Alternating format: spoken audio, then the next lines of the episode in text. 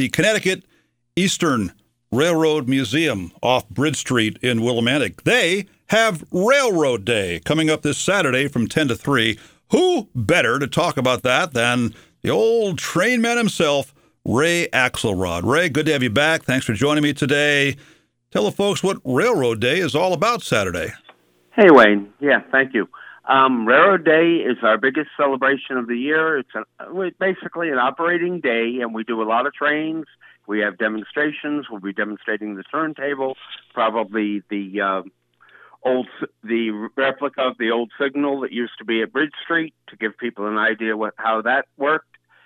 And we'll have food, and we'll have bands, and the Children's Garden Railroad, and probably face painting from Eastern, I believe and it should be a real nice day. That's 11 to 3, 55 Bridge Street at Willimantic.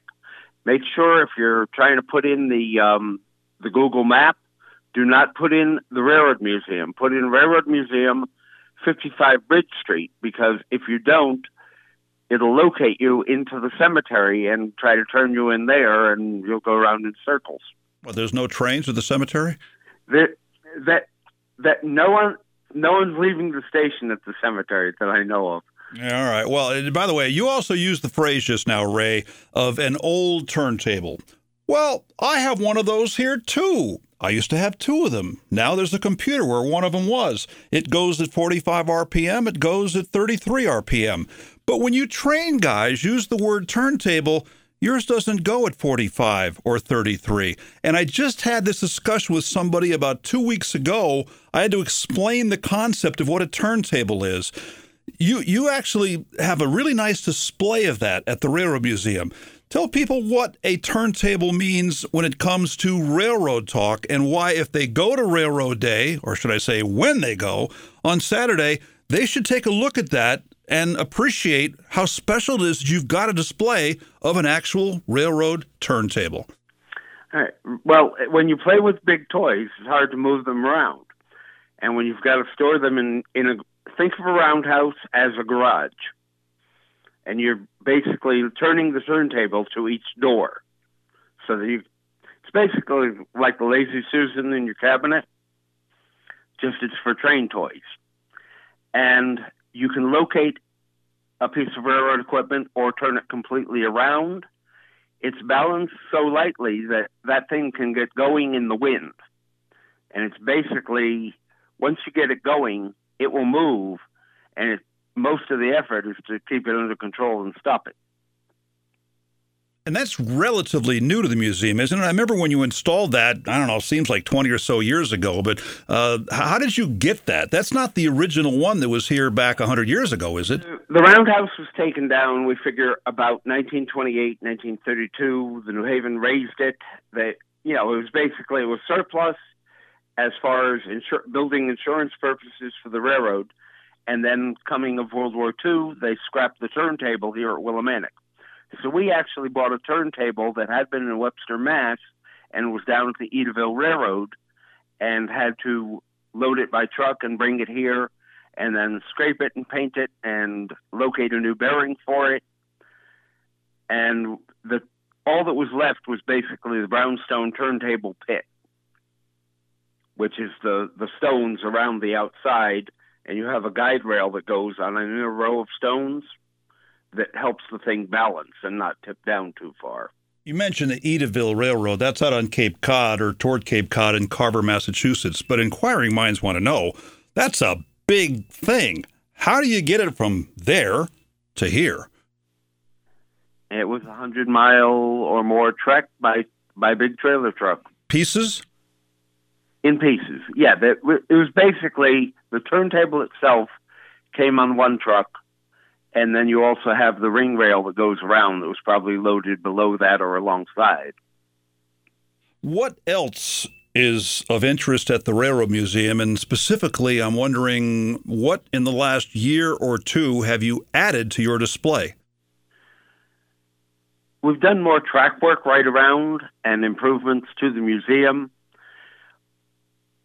And the, gar- the Garden Railroad is relatively new. We also have the um, Mary Lou DeVivo, when she was a member, she had purchased the little locomotive that model that was that kids could climb through that was up at G and L Christmas Barn, and we've added we've added a tender, we've added a a freight car, we've added a, a um, tank car, sponsored by what by Benders. I know was one. The there's a car sponsored by the Chronicle that the kids can kind of crawl through and climb on a little bit. At Railroad Day, do you give train rides, Ray? We're giving train rides throughout the day from right from 11 to 3. And what will be the actual vehicle that the rides will be given on? There's a flat car that was a former Central Vermont flat car, and that has benches on it and outside rail. We use that, and we'll be going through the 4052 CV caboose, which, if Bev happens to be listening, Duke was hiding out there for many years working on the caboose. Duke York put in like 2,000 hours just on that caboose. Speaking of Duke, he'll be there in another form on Saturday, won't he? Their hat playing music, train songs and other songs of of rock and roll era. The one I want to hear is Casey Jones. Do you think that's on his itinerary? I think we can try to place it. Of course, if you come down, you can you can tell him yourself. All right, we'll knock on his door and tell him the story because that's a great song and it's a great story. How about vendors? You, will have vendors there, but I'm curious: will these be people selling train-related things? We have we have a couple of vendors send, selling train-related items and small collectibles, and there may be a couple more people I'm not sure that we're not sure of yet. Yeah, they're tentatively reserved. Railroad Day at the Connecticut Eastern Railroad Museum is this Saturday from 11 until 3, their biggest deal of the year. Is there an admission charge, Ray? There is an admission charge, $7 for adults and about 3 for kids. And then the train ride itself is is $3 a piece. You said there'll be demonstrations going on. That's demonstrations, again, of railroad type things. Give me some examples of what the demos will be doing. Operating the turntable, moving around some of the equipment, also demonstrating the signal from Bridge Street, what's known as the gallows signal. I'm not going to explain that. You have to come to the Railroad Museum to find out. Basically, sort of looked like an old gallows because the guy, the crossing protection man had to go up with lanterns and position the arms of the signal so there's a stairway up to a little landing so it could be seen further down the track from Bridge Street. So much for you're not going to tell the story. You just told the story. Hey, while I'm on that topic, uh, a little bit down the road a piece, October, Ghost Town, Shadows of the Past, Nightmare on Main 2022. There's been some great events that have gone on for Nightmare on Main over the last couple of years. I've done a couple of them too, but now the Railroad Museum's getting involved. What is Ghost Town Shadows of the Past in October going to be, Ray? We're, we're going to actually host the Nightmare on Main program this year. They'll be work after Railroad Day. They'll be working to set up more of their stages and equipment for the for the Nightmare on Main, and that runs through October. So that that we're very excited to get that because that's a both a great publicity item and it's a fundraiser for the museum for the general museums in the area. That sounds like a fun event. It always is a fun event, but now the Railroad Museum is getting involved. What types of things do you find the kids like the best at the museum? Train rides, running around, using the garden going on the Garden Railroad, just seeing trains. What's more exciting than seeing trains? Well, I have to admit that they go by in back of our place here all the time. And when I'm in the, either the back of the building or the parking lot, and one of those trains comes through, I stop and I look. And if I see the engineer, I wave and he waves back and things like that.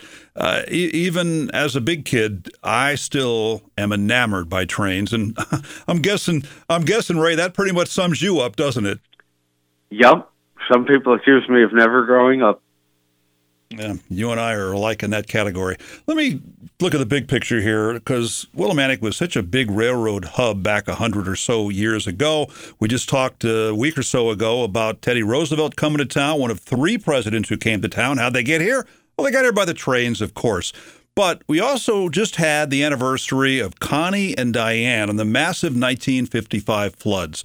Can you just do a little talk about the effect those floods had on railroads in Connecticut, including railroading here in Willimantic?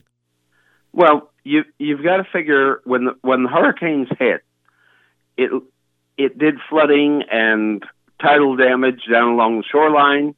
So there's damage to the shoreline. There was damage to the to the airline route up through Putnam, and of course all the probably all the other routes through the area. But for the airline, there we were still getting three passenger trains each way a day coming through Willimantic from Boston to New York. It was kind of a slow train. It would, would go Boston down through Putnam, Willimantic, Hartford down to Berlin, and off through Waterbury down to Bridgeport. You know, but it hit they hit the back towns, so we still had that service. And when the bridge washed out at Putnam, they canceled that service. That was the end of that. In October of 55, they actually tore down the station and sold some of that area to the town for the parking lot. Well, I'm not complaining because that's why we have rail trails now, and I'll be on one of them later on today. But I do think about this time to time, including when we had the anniversary a few weeks ago of the flooding and the bridge in Putnam, because that bridge in Putnam coming down, that was the X factor. That is why rails stopped coming through Putnam and eastern Connecticut. Why didn't they fix it or rebuild it? Well, they they they McGinnis Pat McGinnis was president of the railroad. He came to Willimantic and they did say, "Oh, it's a very important route. We're going to rebuild." Blah blah. But they probably spent so much money, and the New Haven was already having financial problems in the fifties. They probably spent so much money on the shoreline and other routes that carried a lot more freight, and then came to that and said, "Well, we're going to suspend service. You know, a friend of mine, uh, Mansfield Dave, told me he used to live up there, and he said that you have this perception the entire bridge came down. He said, no, half of it was still there, but of course it was out of commission, so it didn't all come down. Is that what you've heard? It, yeah, well, you could go up even even in the '90s. Two sec- two spans of the bridge were still there. It's one that came down. The west end piece span came down and was kind of was set. The west end was set on the ground. And that was the bridge that essentially was what is now the Airline North Trail, which comes through Willimantic and then becomes the Airline South Trail to Lebanon, Colchester, East Hampton. I think it now has an extension out toward Portland. I haven't explain, explored that one yet, but that's not connected to the Hop River Trail. So, what did the Hop River do? The Hop River Trail, uh, it's actually connected right by the Railroad Museum because there's that trail piece that goes under by Mackey's and cuts over to the airline trail. So trains could come, for example, Putnam, Willimantic to the Hop River and go toward Hartford, Manchester, in that area. Yeah, they well they could they could actually come from Colchester or you know East Hampton, Columbia, and go around the Y and head toward Hartford. Hey, another little off-topic thing. You've got the Last Green Valleys Walktober coming up, and I know you have, have been actively involved in that over the years. I've actually been with you on a couple of them. In fact, it was one in 2015 where I first discovered the Hop River Trail, and that literally has changed my life. But uh, are you doing anything for this year's Walktober? I'm doing about nine walks. Oh, is that all? we'll, we'll have two walks at the Railroad Museum, doing a walk in Thompson, one at Bolton Notch, one in Chaplin, one at Hop River, and one over at the Columbia Lebanon line area off of Pine Street. Impressive. I appreciate your participation in Walktober and also for keeping the Railroad Museum alive down off Bridge Street. And you can use your GPS, but you know what? Just go down Bridge Street when you're heading south. Once you get over the railroad tracks, take your first right. Did I get that right? And then you just take a right and you go down there, and there's parking down there, right? And in case you are using the GPS, it's 55 Bridge Street. All righty. A lot of good things going on Saturday, 11 to 3 at the Connecticut Eastern Railroad Museum.